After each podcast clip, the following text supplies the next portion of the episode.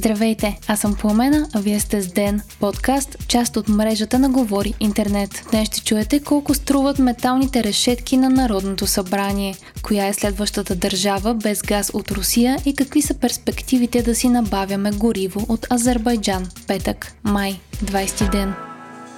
Металните решетки, които бяха поставени на главния вход на Народното събрание, ще бъдат премахнати. Това заяви председателят на парламента Никола Минчев. Оказа се, че процедурата по монтирането им е била придвижена от главния секретар на Народното събрание Габриела Килфанова, а до Минчев е стигнала само докладна записка от разходите от бюджета на парламента, пише БНР. Също така стана ясно, че поставянето на металните решетки е струвало 34 000 лева. Минчев Гешев все още не е взел решение дали Килфанова ще бъде освободена от поста си. Тя е назначение на предишният председател на Народното събрание Ива Митева. Минчев все пак пое отговорност за случилото се.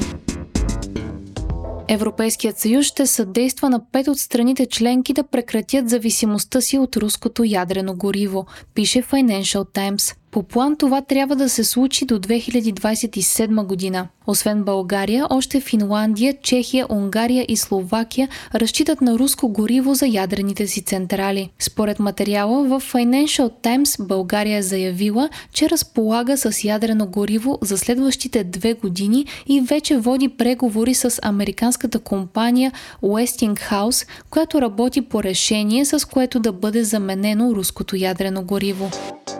От друга страна, Газпром Експорт е изпратила писмо, в което се казва, че спира доставките на газ за Финландия от утре. Финландската Газум са обявили, че ще продължат да доставят газ на потребителите си, но от други източници през Балтийският конектор. Причината за спирането на газа на Финландия е същата като на България и Полша. Отказ на страната да се отклони от договора с Газпром и да плаща в рубли. Азербайджан може да увеличи износа на газ. Това заяви пред БНТ днес посланникът на страната в България Хюсейн Хюсейнов. Според Хюсейнов, Азербайджан разполага с количества газ, които могат да задоволят както вътрешните нужди на страната, така и износа за следващите 100 години. Посланника допълни и че запасите от нефт във водите на Каспийско море на територията на Азербайджан се оценяват на няколко милиарда барела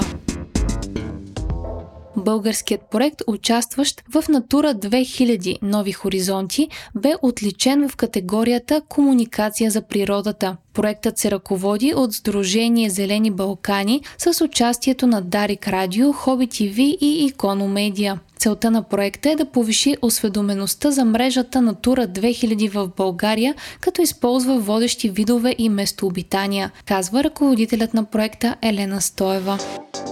Вие слушахте подкаста Ден, част от мрежата на Говори Интернет. Епизода подготвих аз, Пламена Крумова Петкова, а аудиомонтажа направи Антон Велев. Ден е независима медия и може да ни подкрепите като станете наш патрон или се абонирате в каналите ни в Spotify, Apple, iTunes или в някои от другите подкаст приложения, които използвате.